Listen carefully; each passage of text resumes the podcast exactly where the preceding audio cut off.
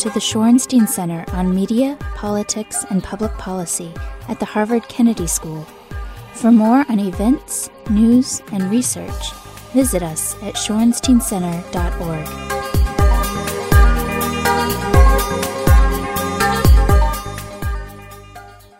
I'm Alex Jones. I'm director of the Shorenstein Center on Media, Politics, and Public Policy. Uh, it is no surprise to me to see this room packed. Uh, surprise to me. um, I think all of you know that uh, Rick Hertzberg is one of the nation's most uh, prolific, insightful, and long-lived uh, political prognosticators. He began here at Harvard, of course, as all great things do. Um, he was a fellow at the IOP in the Shorenstein Center, and he is someone who has now, for the last number of years, been the, the political voice in the um, in, in many respects in the New Yorker, and a very influential one at that. Um, his topic today is, uh, at least we're going to begin with something that has been a real focus and interest of his for a number of years, which is the the difficulty of electing uh, a president uh, in a fair kind of way with the system, the infrastructure that we have. Um, but I think that uh, I don't really know exactly what he's going to talk about, but I think that when the questioning began, you're not the only one. the, uh, the the floor will be open to all subjects. So with that, let me say two quick things. One, if you have a cell phone, please. Uh, I'm going to follow my own good example. Turn it off or mute it. And um, when the questioning begins, please identify yourself. And with that, Rick, the floor is yours. Thank Welcome. you. We're very glad to have you. Thank you.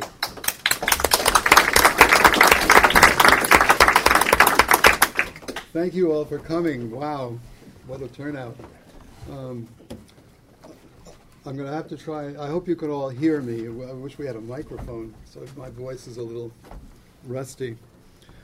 Well, it's really great to be back in, in Cambridge. Um, the first time I came here, which was I think in about 1959 or 1960, to go to a to a big reading at in Memorial Hall with Allen Ginsberg, Peter Orlovsky, and Gregory Corso.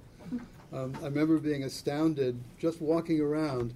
I had never seen so many intelligent faces, and uh, I knew I had to had to get here somehow. Um, as Alex said, I was I was the early either the earliest or the second earliest fellow of of the Shorenstein Center, uh, which which was which was in the other building in a tiny you know, three or four rooms. Nelson Polsby was in charge, and then uh, Marvin Kalb. Um, it was a great place for me to cover the 1988 presidential campaign from. Uh, I had, you know, I could go to the squash courts, I could go to the library. Uh, I had wonderful colleagues all over the place. All the presidential candidates came to the Kennedy School uh, to be interviewed, and Marvin and I did a little book uh, as a result. And um, and of course the the candidate, uh, the Democratic candidate, was was a was a, a Kennedy School faculty member, and um, and was just down the road, his headquarters. So it's so so so good to be back. I'm, I'm going to just talk about a couple of of uh, something broad and something narrow. The broad thing is just the general. Um, the thing that's interested me more and more in recent years is the constitutional system. And I see that as, and by that I mean the written constitution and all the unwritten parts too, the way that we, that we govern ourselves. And I think so much of what's wrong is directly traceable to that. Uh, and, and I'm glad to see, I mean, I, I think. I, the, the notion is usually that if we could just get the right president, everything is going to be fine. Uh, we have a kind of cult of the presidency. When you run for president, the, the, the machine that elects our presidents is a machine for creating disappointment.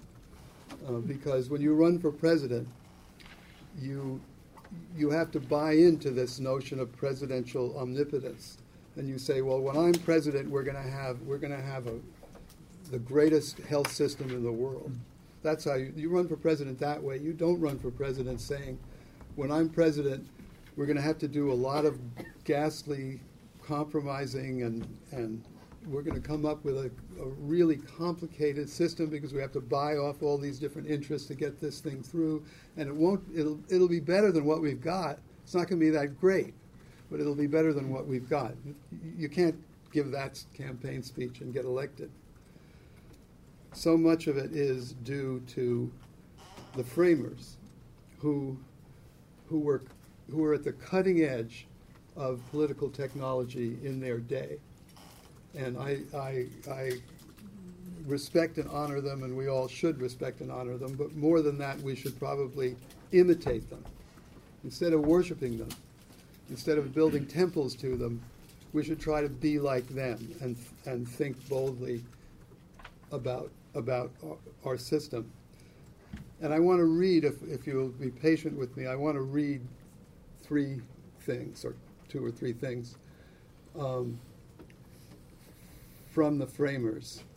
The, um, when they were doing the Constitution, uh, when, they were, when they were writing the Constitution, um, well, for one thing, it was a, the Constitution was illegal we already had a constitution. We had the we had the we, we had the Articles of Confederation for perpetual union, which which said that the Constitution had to be the, the, the, this that Constitution, the Articles of Confederation, could only be changed by the unanimous vote of all 13 states.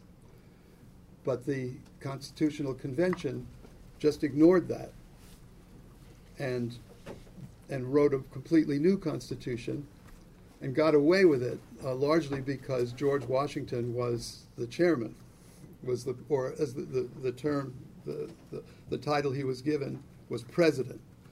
And by the way, that title was chosen because it seemed unthreatening. Uh, same was the, with the choice of president for the president of the United States. The message that was sent by that title was supposed to be a, a, sort of chairman, you know, a kind of presider, not a boss. Uh, that's why they didn't call him the governor of the United States. After the Constitution was uh, was written and hammered out and sent to the states for ratification,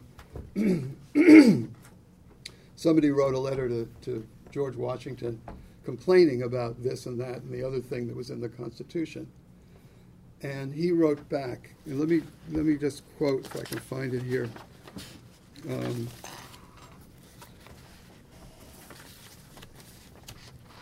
he wrote back and he said, in part, I am not a blind admirer, for I saw the imperfections of the Constitution I aided in the birth of before it was handed to the public, and I am fully persuaded that it is the best that can be obtained at this time, that it is free from many of the imperfections with which it is charged, and that it is disunion, that it, that it or disunion is before us to choose from. So he, and then he adds, if the first is our election, that is, if disunion, uh, if, if, uh, if, if ratification is our choice, when the defects of it are experienced, a constitutional door is open for amendments and may be adopted in a peaceable manner without tumult or disorder. So, right from the beginning, uh, it, Washington himself recognized the imperfections of it and put his hopes in, in the, the process of amendment, which we, which we think of as very difficult, amending the Constitution, but compared to what it was when the Articles of Confederation, it was a breeze.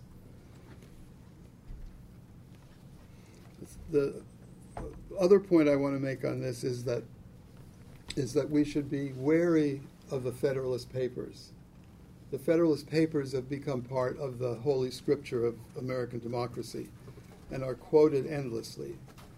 But what is often forgotten is that the Federalist Papers were op ed pieces written to sell a particular compromise. And the reason and the arguments in the Federalist Papers are all the high-minded arguments. They're not. Uh, they're not the. They're not. They don't reflect what really happened. And, uh, for example, the, the the Senate, the equality of the states in the Senate, each each state getting two senators. Now it happens that Madison absolutely hated that. He absolutely hated it. It was almost a deal breaker for him. Uh, he finally had to swallow hard and accept it. Um, but, and the same is true of, uh, of uh, Hamilton. He hated it too. As a matter of fact, Hamilton, here's, here's what Hamilton wrote about the, this, the idea of, well, it was, he actually wasn't writing about the Senate this isn't a Federalist where he's attacking the Articles of Confederation. And he wrote about the notion that a minority could prevail over a majority, which is inherent in the idea of the Senate. Um, he said, to give a minority a negative upon the majority, which is always the case where more than a majority is requisite to a decision, is in its tendency to subject the sense of the greater number to that of the latter, the lesser. In the emergencies of a nation in which the goodness or badness, the weakness or strength of its government is of the greatest importance, there is commonly a necessity for action. The public business must in some way or other go forward. If a pertinacious minority can control the opinion of a majority, respecting the best mode of conducting it, the majority, in order that something may be done, must conform to the views of the minority, and thus the sense of the smaller number will overrule that of the greater and give a tone to the national proceedings. Hence, and this will sound familiar if you read the papers lately, tedious delays, continual negotiation and intrigue, contemptible compromises of the public good, and yet, in such a system, it is even happy when such compromises can take place, for upon some occasions things will not admit, admit of accommodation, and then the measures of government must be injuriously suspended or fatally defeated. It is often by the impracticability of obtaining the concurrence of the necessary number of votes kept in a state of inaction. Its situation must always savor of weakness, sometimes border upon anarchy. That's what we're looking at right now. Um, now, the, th- uh, the, the third thing I want to say about, uh, about in this broader, in this broader uh, sense is, has to do with the way we choose the president. Um, this too, we're taught in civics class, I'm sure everyone here is more sophisticated than this, but what, what we're taught in civics class and what you still hear is that the, the purpose of the electoral college system was to, was to prevent mob rule, was to, um, was to entrust the, such an important choice to, to, to well-informed uh, citizens, not to the, to the unwashed masses. Uh, and that, that um, that, the electoral college system was adopted in order to protect the interests of the smaller states. Those are, that's what we're taught about it. The, the truth is, the truth is that it was adopted in order to protect slavery. Uh, the, the, the compromise, uh, the, the, the three fifths, the, the notorious three fifths rule, which, which um, which determined the, the, the, makeup of the House, was simply imported wholesale into the choice of the president. And that, uh, and, and, this is, i am not just speculating about this. Madison himself gave a speech at the Constitutional Convention in which he pretty much laid it out. He, never mind all that nonsense about being afraid of mob rule, that's simply, that's simply untrue. Uh, the, the framers were, were had no problem with the popular election of executives. That's how the governors in most of the states were elected. That's how the Constitution itself was adopted. And Madison was in, Madison tended to be in favor of electing the president by popular vote. He said, and this is from his uh, his diary of the of the uh, Constitutional Convention. The people, at, and he's, he's talking about himself in the third person. The people at large was his opinion, in his opinion, the fittest in itself to make this choice. This is Hamilton quoting himself. It would be as likely as any that could be devised to produce an executive magistrate of distinguished character. The people generally could only know and vote for some citizen whose merits had rendered him an object of general attention and esteem. There was one difficulty, however, of a serious nature attending an immediate choice by the people. And he puts this very delicately here. The right of suffrage was much more diffusive in the northern than the southern states, and the latter could have no influence in the election on the score of the Negroes. The substitution of electors obviated this difficulty and seemed, on the whole, to be liable to the fewest objections. And not just that, but Madison also uh, Madison also half seriously uh, said that the, the, House is supposed to represent the people, the Senate, the states. Uh, the Senate is, is a gift to the to the small states. But Madison said that the real division in the country was not really between large states and small states. It was between uh, slave states and free states. And he, half seriously, I think, I'm not sure how seriously, proposed that, that the two houses be organized on that basis, that the lower house, uh, the lower house be, be elected by vote uh, to represent the, the interests of the, of the people, or at least the voting people, and that the upper house should, should, be, uh, should be elected um, with the three fifths rule. So that the upper house would represent the slave interest and the lower house would represent the free interest. That was, that was the real division. So that gets us to the, to the, uh, to the, to, to, the, to the way that the electoral uh, system, the electoral college system, Richard, um, was, uh, was conceived in sin. Um, now, we've, for, for a very long time, the public has wanted to get rid of it, has wanted to elect the president the way we elect everybody else.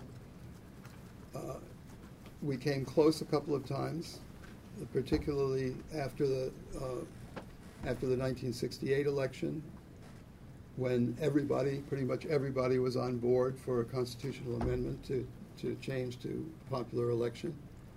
Uh, Nixon was for it.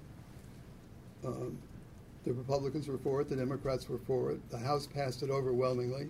It had it had uh, it had overwhelming support in the Senate too, and it was blocked by a filibuster by Sam Ervin, later the uh, the hero of Watergate. And so it's people have pretty much given up hope of doing something about it. Now, let me ask let me ask you all: How many of you have heard of the National Popular Vote Interstate Compact? I'd say that's about you know ten percent. This is how we're going to change this. Uh, this is a reform that can happen. With the National Popular Vote Interstate Compact, is a treaty among the states. It's an interstate compact like the Port Authority of New York, agreement among states. And the states, here's how it works. The states pass, state, the, the Constitution only says one thing about choosing the president. Um, it, it, says that, this, that, that, that uh, a number of electors shall be appointed in such manner as the state legislatures shall determine.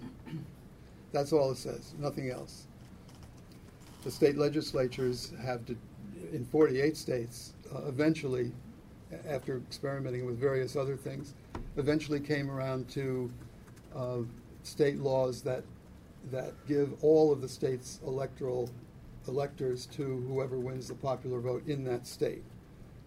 Pretty obvious reason why. If, if, it's, if it's the state legislature who's deciding, the party that's in a majority of the state legislature does not want to share that state's electoral votes with, uh, with, with the other.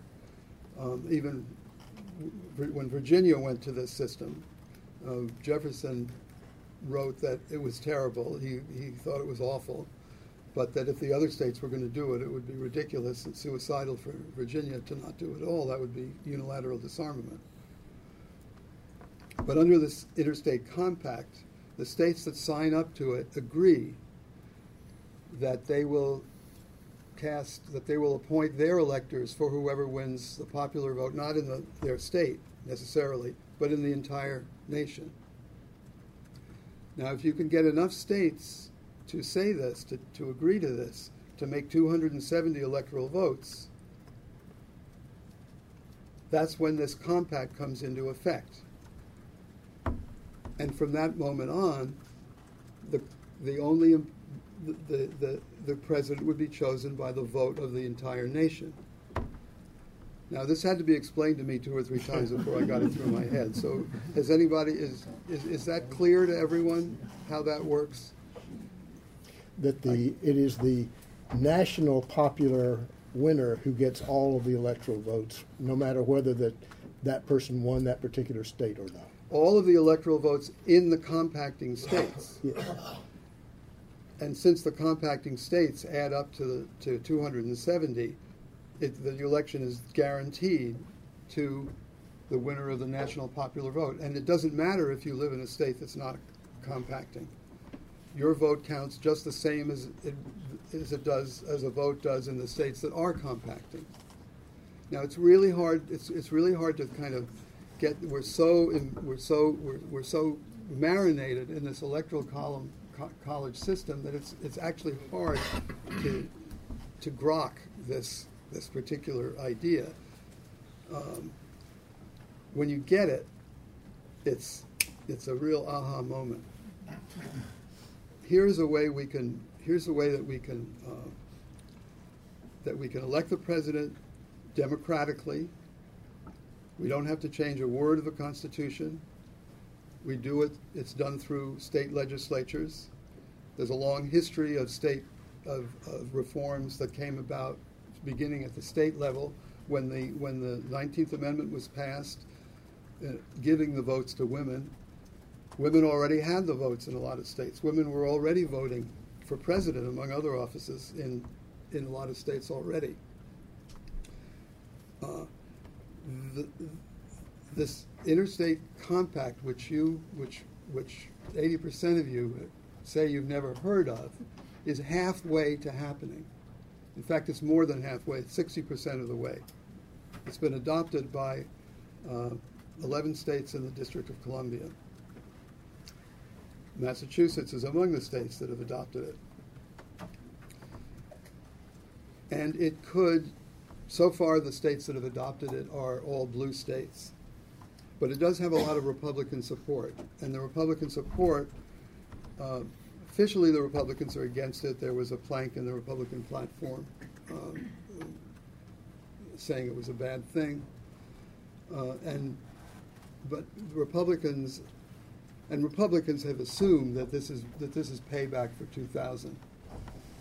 Uh, but when they think about it, many of them come to the conclusion that it's a pretty good idea uh, increasingly, especially now that there's that there's a lot of uh, talk, mostly just talk, but but there's something to it that the that the electoral map favors the Democrats, that the, the swing state model favors the, the Democrats right now. And that's a powerful argument uh, among Republicans. It doesn't seem to bother Democrats that much, but it, it um, it's a powerful argument for Republicans. And there are Republicans when this bill passed in the New York State Senate, it got an overwhelming majority of Republican as well as uh, Democratic votes. And there are there are some there are some Republican, uh, fairly prominent Republicans who are in favor of it. Uh, Newt Gingrich is a recent convert, and he's actually helping to to campaign for it. Um, Fred Thompson. Uh, there, there, there are quite a few of them.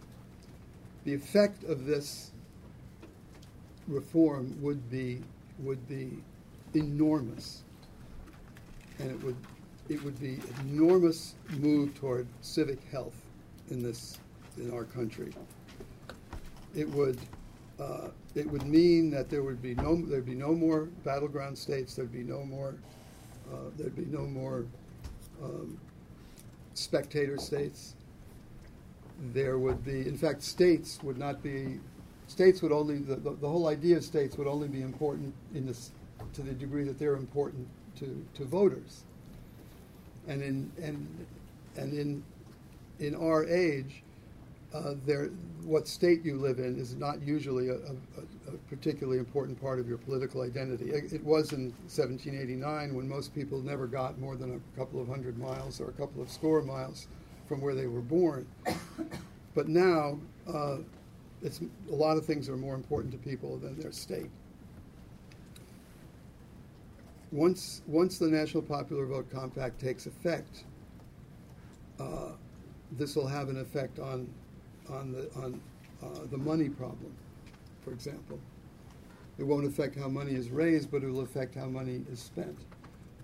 Uh, it will mean that instead of being able to raise money in the whole country, especially you know in Beverly Hills and, and New York, uh, and then take that money and funnel it into nine or ten states where it, where it has a huge outsized impact, that money would have to be spread around the whole country. Maybe more money would be spent, maybe more money would be raised, although I've never heard of a presidential campaign that one day said to itself, oh, well, we've raised enough, we can stop now. Uh, there's a limit to how much money can be raised. And if that money has to be spread out in the whole country, its impact is going to be muted somewhat, maybe a lot. So that's an effect. It's it's going to it's going to uh, have a big effect on turnout. We talk a lot about how in, in the United States our turnout is pathetic compared to other democracies. But actually, in the swing states, in the in the battleground states, uh, American voter turnout is kind of at British levels. It's in the it's in the, it's in the spectator states the turnout is very low. So you have an enormous increase in participation. And best of all, well, of course, you'd also you wouldn't have the problem of electing somebody who received fewer votes than than his or her opponent, uh, which has happened four times. Well, I think 38 people have been elected president of the United States. Four of them were elected with after having been defeated in the popular vote. That's more than 10 percent. It's rare, you know, 90-10, but it's not it's not as rare as people as people think, and and we have increasingly had close calls in, in recent elections. Uh, do you want to ask something right yeah, away? Yeah, I was wondering how this compact ensures that states keep their promises, keep their keep their promise of electing the the president with the most. With yeah. votes. Well, it would be a, the, the, the compact would be a state law, and uh, interstate a, a, a, you can't withdraw from a from an interstate compact uh, except under the terms of that compact. And in this interstate compact, you can't withdraw from it between the during the general election season, from the end of the of the last convention to election day. You cannot withdraw. And this there's a there's a well-established body of law uh, behind this. Uh, so it would be, it would be, it, it was, it would be illegal uh, to do that. Um, it couldn't happen. Um, the best effect of this compact would be to energize politics in the whole country. You, you are, um, there is no point if you live in this state, or in New York, or in Texas, or in Mississippi. There is no point in getting together with your neighbors and having a coffee clutch and passing out leaflets in your neighborhood. There's no point in it. Why do it? Everybody knows which way your state is going. If you want to participate in the election in a meaningful way. You can give money, or you can go to a state that is a battleground state. Not everybody's in a position to do that.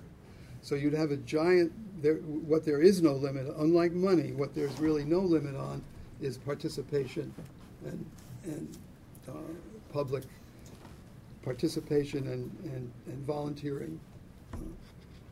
So that would be that would be a pretty big effect. And then there's a, and another effect would be, I think, to to to build the morale of the country, to see that a change can really be made. And once that change were made, and once people absorb the fact that they've been able to do this impossible thing, elect the president the way we elect everybody else, I think that that I think that there would be more interest, as there is already growing interest, in reforming some of the other parts of our political technology, many of them embedded right in the Constitution. And we're seeing now, we're seeing now that we, we, we, we in a way, we tried an experiment, a controlled experiment. Now, I'm, I'm now speaking as a, a Democrat and as an Obama supporter. But we, after telling ourselves that we could just get the right guy, we got the right guy.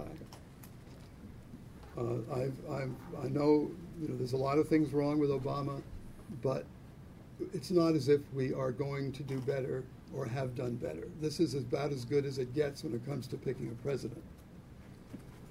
So we've tried that, and we've seen, and, and, and now the weaknesses of the whole system are are uh, apparent in what we call dysfunction and polarization. All those words which are merely words for politicians behaving in the ways that, that, that incentives tell them to behave. Uh, it's not some great moral failing that we've got, that we have dysfunction and paralysis. It's, it's the result of people responding to rewards and punishments that are built into a system. If we could, if we could get this reform, and this is, this is the gettable one, this, this is, we could get this one by 2016. This is the get. I'm, I'm all for. I'm all for uh, campaign finance reform, uh, but and and lots of other things. But the Supreme Court stands in the way of those, and the it, it's going to. But if we can do this, I think that people will be energized to do a lot more. So that's my. Um, that's my little rap about. Let me, let me ask you a question quickly, and then we'll open it up to the. Uh, to oh, by the way, and this National Popular Vote movement, which is a mom and pop operation, it has it has no full time paid staff. Uh, well, except for some, except for lobbyists that are that have been hired to work the state legislatures, and it, it's it's uh, it, it's poorly financed. Really, it's all paid for by the guy who came up with the idea uh, because nobody really knows who who's going to benefit. Nobody really knows is this good? Because the first question a politician asks is, is this good for my party? And it's hard to say which party it's good for. Now, the second question a politician asks often is, is it good for me? And one of the reasons I have high hopes for this reform is that the people who make it are going to be these state legislature, state legislators in all but nine or ten states in a general election, they're nobodies. Nobody returns their calls from national headquarters because they're not in a swing state. But once once the election is truly national, they'll be somebody. So there's so they've got a reason to vote for this beyond uh, the high-minded reasons.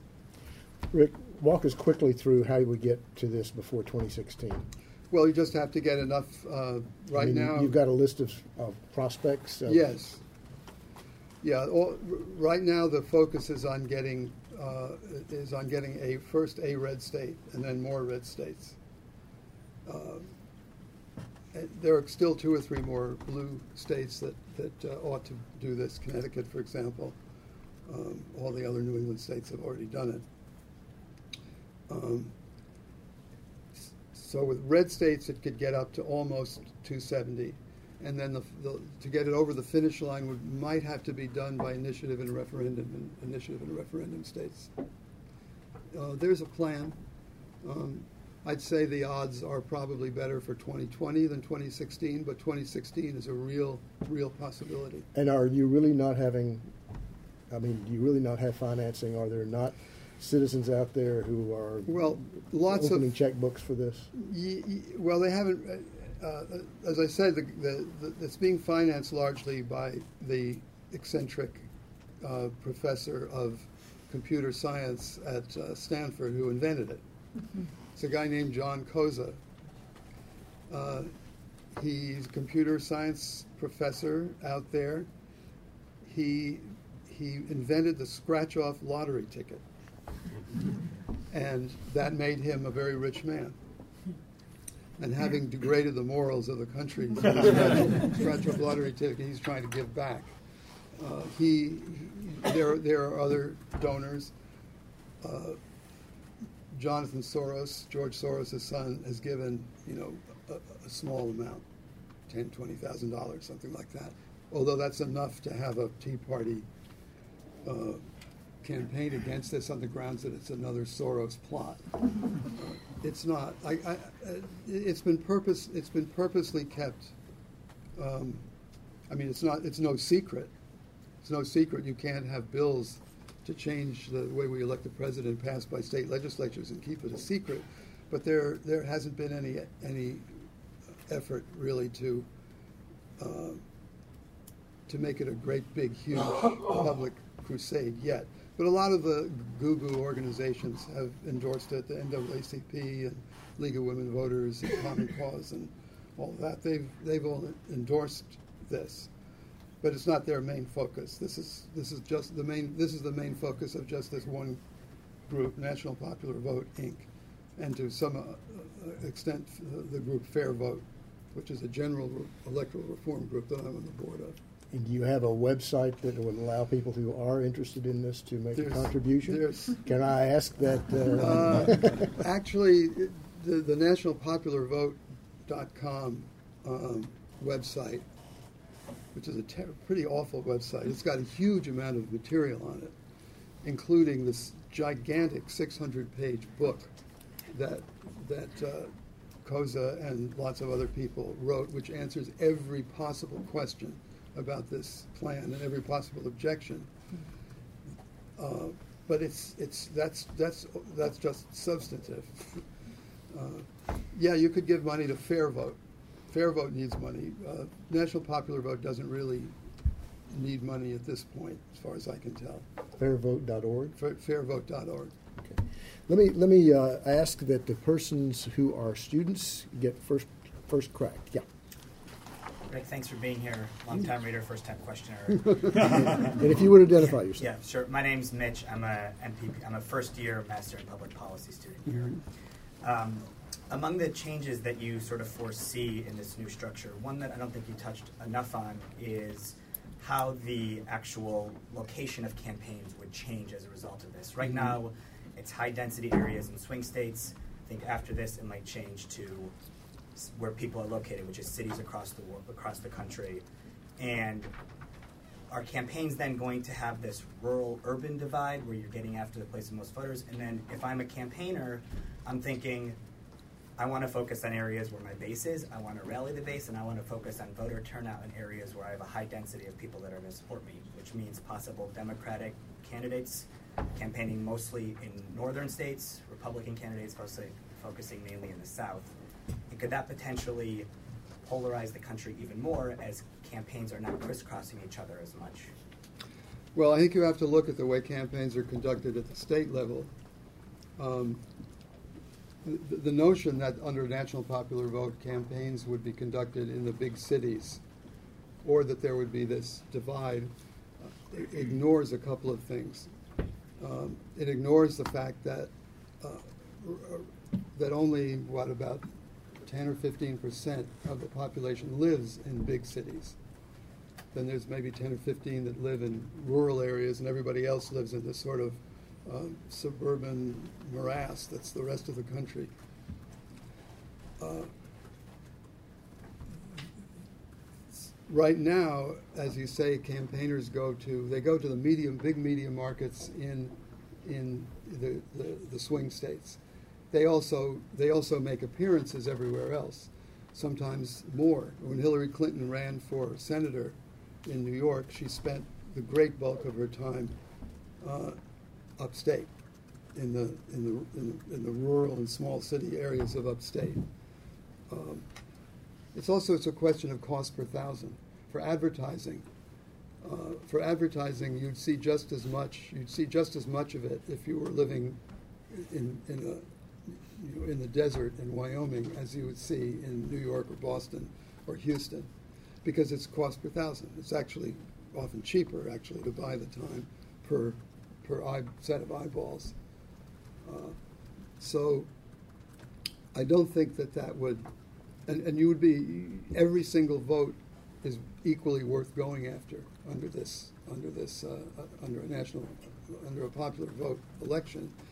So you'd be an idiot to alienate people in, in rural areas or urban if you're a Democrat or in urban areas if you're a Republican. There are a lot of Republicans in these big cities, and there are a lot of Democrats out in the sticks. And it's it's true that that a, that a large part of uh, campaigning would be to mobilize your own base. That's true now too. And there are a lot of things that the national popular vote would not change, and that's that's one of them. Yes, you would go. You you you'd want to energize your supporters in states that are now ignored. Um, but is that a bad thing? Yes.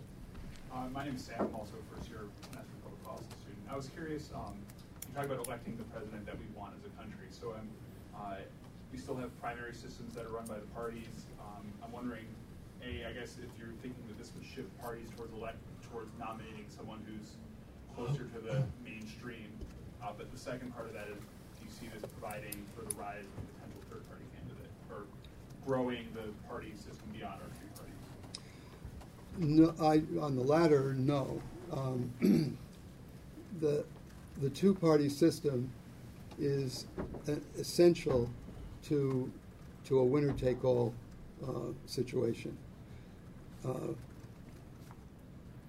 it's not, so, you know, it's not a conspiracy by monopolies. These are the, it, it's, but you know, monopoly parties trying to keep third parties out. Uh, the problem has always been that a third party in a presidential election or in any winner-take-all one one seat or one office election is that the, the politically what a third party does is to draw votes from whoever is closer to it. Uh, I'm also in favor of of the uh, instant runoff voting reform which would essentially solve that problem, and which I, I, don't think there's any reason why states could not adopt that. Well, there is actually a reason under national popular vote. Uh, no, you've got to have basically you've got to have a two-party system at the presidential level, and it's in a, in a way it's a misnomer to call it a two-party system. It should really be called a two-league system, because American those American political parties are they're not like European political parties. They're, you know, they're, they're electoral frameworks dictated by an electoral system. And, and the idea is you, you know, you got to win the pennant in your league to go into the World Series.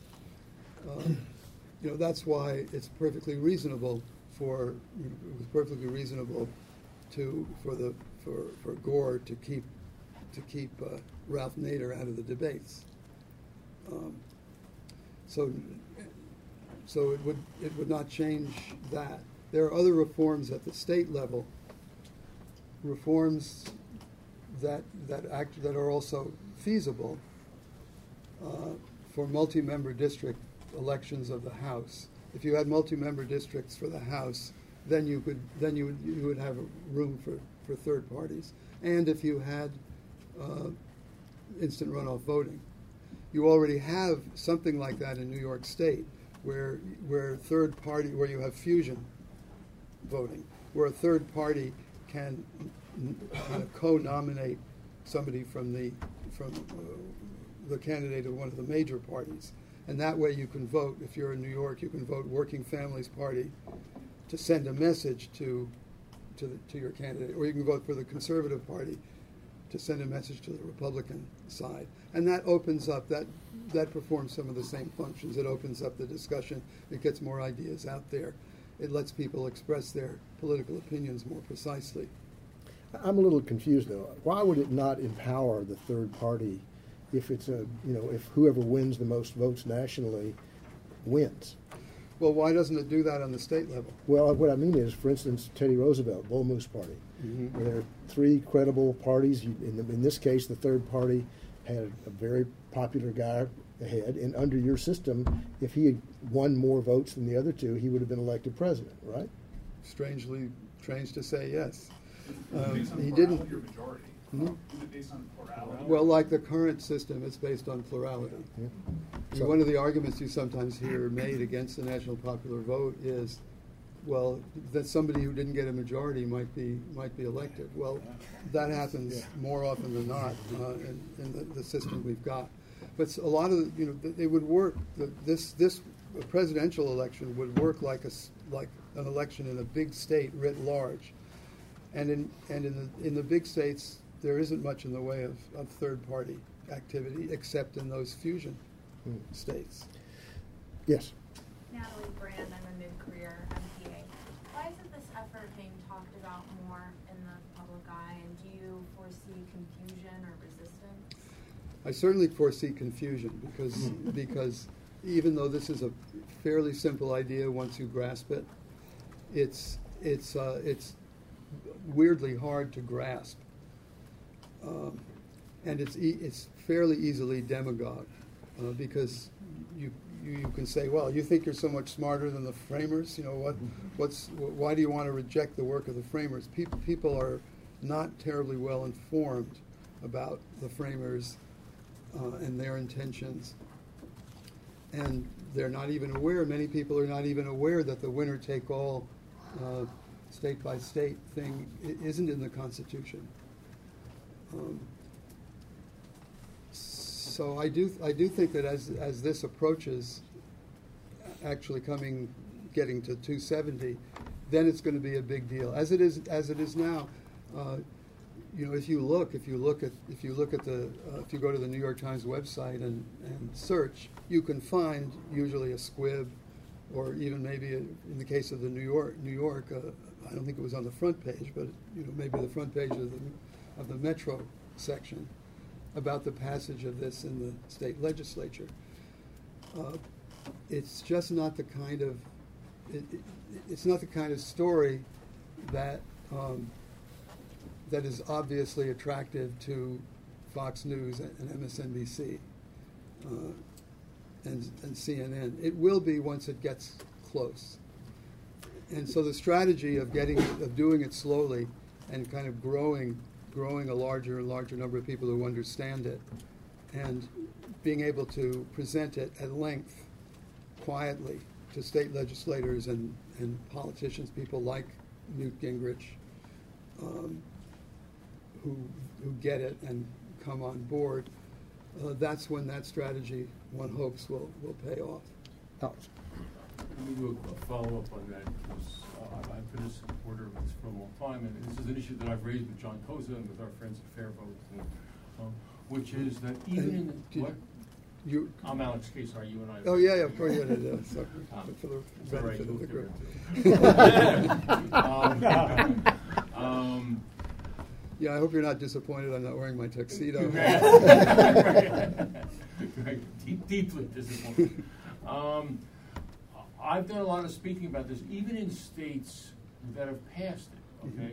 And one of the things I find, and this follows up on, on the previous question, which is why I'm doing this two, two, Mm. two-finger uh, intervention, is that even in states that have passed it, nobody knows about it. I would say that. We're in one of those states. Right. I mean, I, I, I gave a talk last year on the Harvard campus uh, about this. There were about hundred people there. I, uh, how many people, you know, know about the National Popular Vote? There were two. Well, did a little better here, but that's because it's Kennedy School. Um, but, but, you know, it was an event that was open to the How- public. Did, did I, now, have I missed any really salient points here that you want to chime in? No, with? no, I'm just wondering, I'm worried. No, no, no, I don't know, I don't think you've missed any, point, but I'm, I'm worried about, I mean, you know, you, you were sort of saying, well, as we get closer, it'll, you know, it'll get more into the news. I'm just, I'm concerned that, you know, even, I mean, even in the states that are supporting it, most people don't know about it. So Mhm. it looks kind of like a stealth move, uh, or a move among political elites, and that's that's not the way we want to make do democratic reform, right? So I'm, I'm I, I don't have an answer. I'm wondering, you know, what your thoughts are. Um, Well, you're, you're, you're right that nobody knows about it, um, but people do, people do favor, people of all parties do favor electing the president by popular vote. Um, Once, I, I- I think that, that, that, that it does reflect the, the wishes of the great majority of Americans, the outcome of it. Now, it's kind of a Rube, Rube Goldberg contraption to get there. And, and there's, there's, it's a ripe field for sowing confusion, you know, that, that, the, the Rube Goldberg contraption. Um, I, I think, I don't, I don't, I, I, I you know, the, the thing that I was worried about would, would be that somehow it would suddenly turn into a big national story. There'd be extreme hysteria because the, the, the, the initial reaction generally uh, of the Tea Party and also even a whole lot of Democrats too is negative. And if you had a huge hysterical outburst, it could have smothered it in the cradle. But it's a little bit out of the cradle now.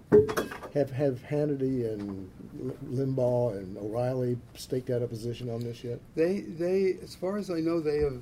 I, I, I think on a couple of those shows, it, it's, it's might maybe come up, you know, for a two or three minute segment of the five, you know, or, or one of those sit around the table shows. Um, it's been talked about. I've talked about it on, on MSNBC, um, but it hasn't been. It just hasn't been a fixture. Uh, p- generally, these structural arguments, the, the, you know, w- w- one thing that's behind the, this kind of reform and a lot of other reforms like uh, multi-member districts and that kind of thing, Tom, they're not the about two good guys and bad guys. So they don't make they don't make good uh, gladiatorial journalism. So anyway, you know, I think the national popular vote thing is the only way that those of us that want the one person, one vote principle to work. I mean, I think there's been 500 or so times that bills have been introduced in Congress to get rid of the electoral college. So I think that's off the table, right? And I think you're right. As they get, as they get closer to the 270, you'll get more public attention to it. Um, but I think you'll also get harder thinking about it. Mhm. Um, and that, for the most part, takes place at the decision maker level.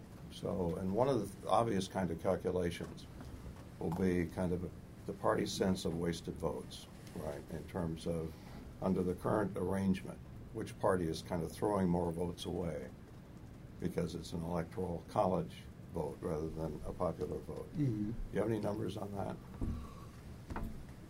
Well, uh, in the presidential election, because of 2000, there's um, there's a general sense that uh, that the Republicans, that the Democrats throw away more votes.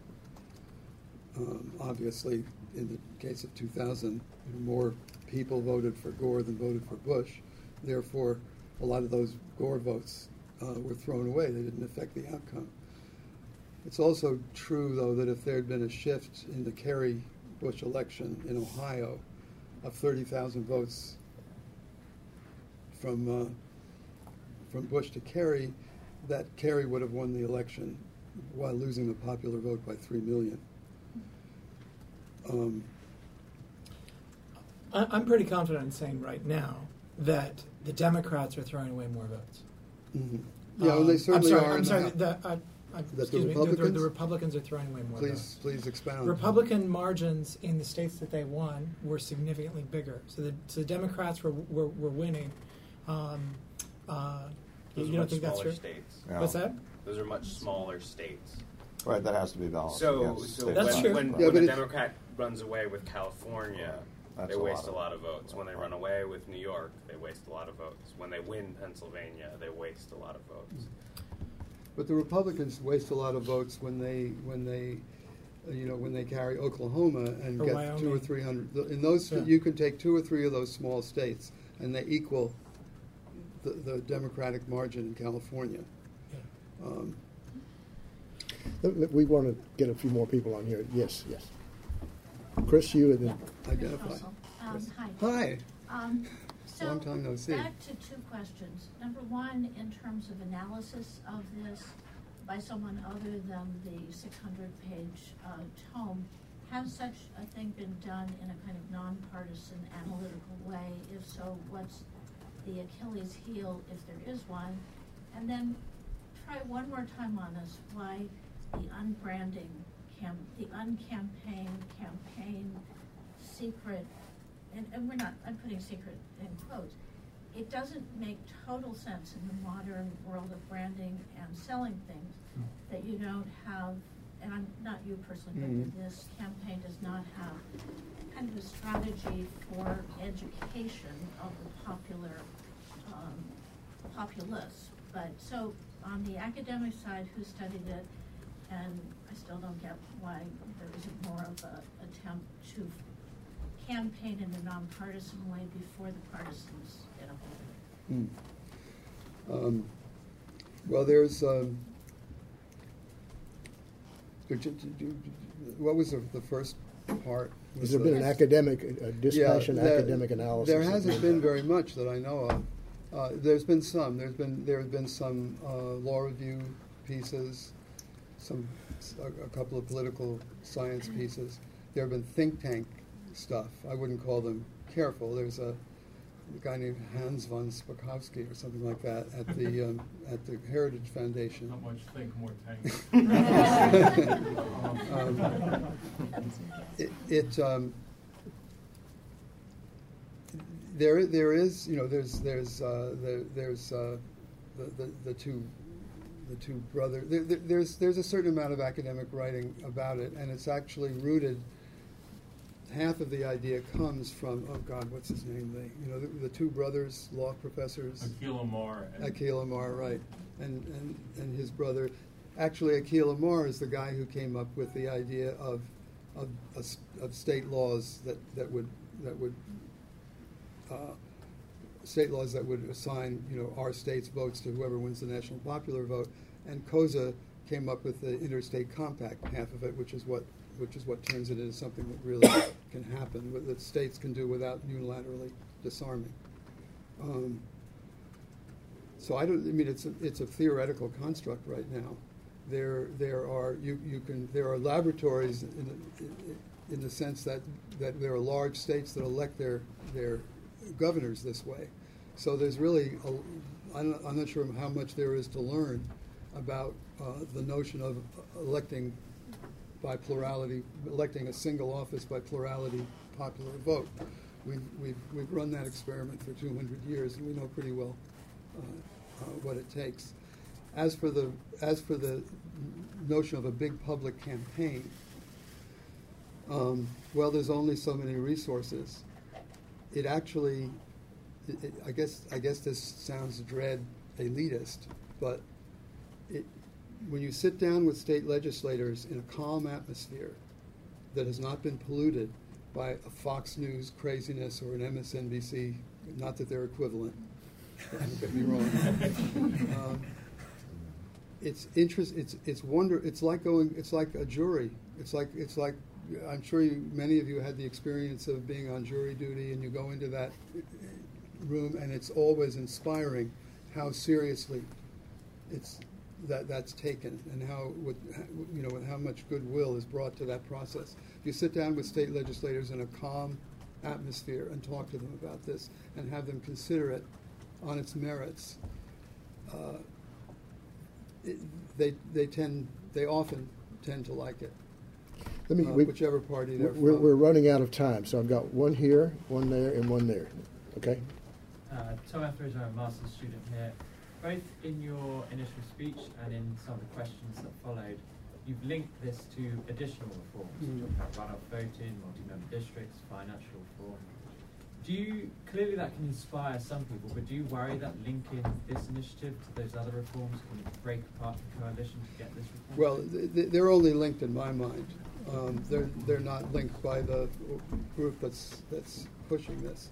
Uh, they're linked in my mind in the sense that we we see our system as handed down from Mount Sinai, and also you know we and we, we, we tend not to learn from what the way other countries do it. If I had my way, I just translate the German Constitution into English and make that ours. You know, I think that's the most uh, that's the, the best constitution in the world. Best, Uh, best Constitution Americans ever wrote. Exactly, and that's the, that's the point. That's the point that Americans did write it, and they, and if the fr- framers were around now, they'd write that Constitution. I mean, it's important to rem- remember that there was no such thing as proportional representation. The word was used when Madison was in favor of having more senators for the big states than the small states. He called it proportional representation. But the, uh, the, the modern notions of proportional representation didn't come about till till Mill and, and later. Uh, and the British, same with the British. You know, the only countries in the world that have the single member district thing, essentially, are either uh, they're either England. I mean, they're either Britain, or former British colonies, or Latin American countries that have mindless, mindlessly adopted the American, the U.S. model. Uh, so it's linked in my mind, and I and, and I do think and hope that that once this reform kicks in, that it'll make people think uh, more broadly about imitating the framers rather than worshiping them. Ann Marie. Hi, I'm Ann Marie Lipinski. By the way, I'll stick around if you for, for the Okay. hardcore afterwards. Curator of the Nieman Foundation at Harvard. Um, uh, so one answer to the question of how are people going to know about this, you know, used to be journalism was a response to that.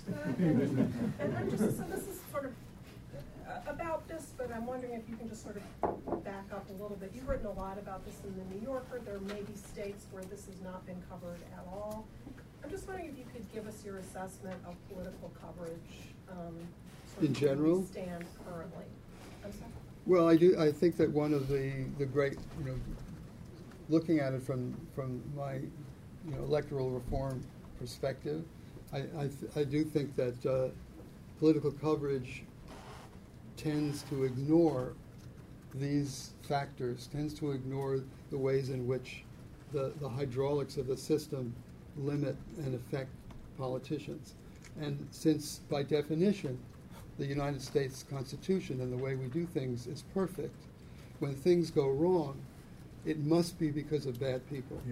It can't be because of a bad system. So I think, and I think that, that political journalism, uh, decreasingly, there's more, more and more awareness of this, and you know, in reading about the, uh, there's more coverage of how the filibuster uh, distorts policy, how uh, how the how the, the swing state spectator state phenomenon distorts policy. There's more of that than there used to be, but it's still basically a morality tale about good and bad, and it's still basically so you still hear, and it drives me nuts. You still hear, well, if only if only if only Obama was more like LBJ. You know, if only he could get in there and talk to Everett Dirksen and, you know, get something done, like LBJ did. Let's leave aside the Vietnam War just for the moment. But um, yeah, LBJ did do all that, and it made probably made some marginal difference. But the main thing was he had a huge majority in the House and a filibuster-proof majority in the Senate for an extended period. Once he lost that, then it didn't matter how many, uh, you know, glasses of bourbon he had with Everett Dirksen. After that, he got nothing done.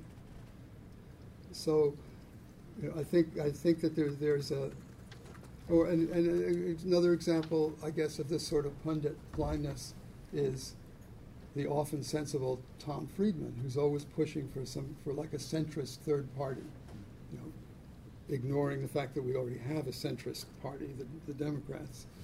Um, but also that the what the effect of that, the effect of that would be would be to to to per- permanently establish uh, a right wing party as the governing party. So, you know, I think there's I think there's too little of this kind of analysis in in day to day political journalism, but there's a lot more of it than there used to be. Celestine, last one.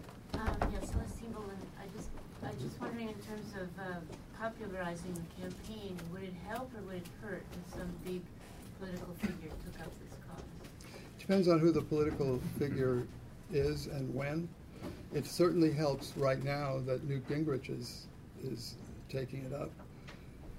You know, Bill Clinton and the Barack Obama are, are for this quietly, um, but wisely, especially Obama. I mean, it would suddenly be Obama vote if Obama were to, to come out for it. Um, What about the Bushes and Jimmy Carter?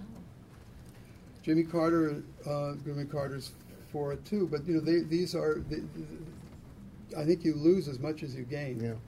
They want to, they, they, they, when the, you know, once, once, once there's a wave for this, then kind of like the, like the animals boarding the ark, you know, two by two, Republicans and Democrats can board the ark. Uh, but to have it be, to tie this up with p- particular personalities now, uh, would be extremely risky. And actually, another question on primaries. What would, what effect do you think this would have on the party primaries? I mean, which are also now skewed by Mm. small states. Well, it wouldn't change that. It would, it would only change the things that changes. It wouldn't change the things that doesn't change. I mean, except for some ripple effect. I mean, as the Yeah. parties look ahead to the general, they might reconsider their, you know, the Yeah, I'm not sure how that would work. Yeah, there'd be more, um, I'm not sure, th- this is probably too granular, uh, for, for the way party people think, but, yeah, they'd want to, they'd want a candidate. It's presumably now they want a candidate who could do well in the swing, swing states. Uh, they, under this, they'd want a candidate who could do well in the whole country, and what, what difference that would make, I'm not sure. I do think it would, it would cause people to look at the nominating system, which, which is part of the Constitution broadly understood, uh, and is, a, is more ridiculous than the, the written Constitution. Uh, a change like this might make people think more about, about that, but it wouldn't, it wouldn't uh, change it. I have to say that hearing this gives me more hope about the American political future than anything I've heard recently. So, thank you, Rick Hertzberg.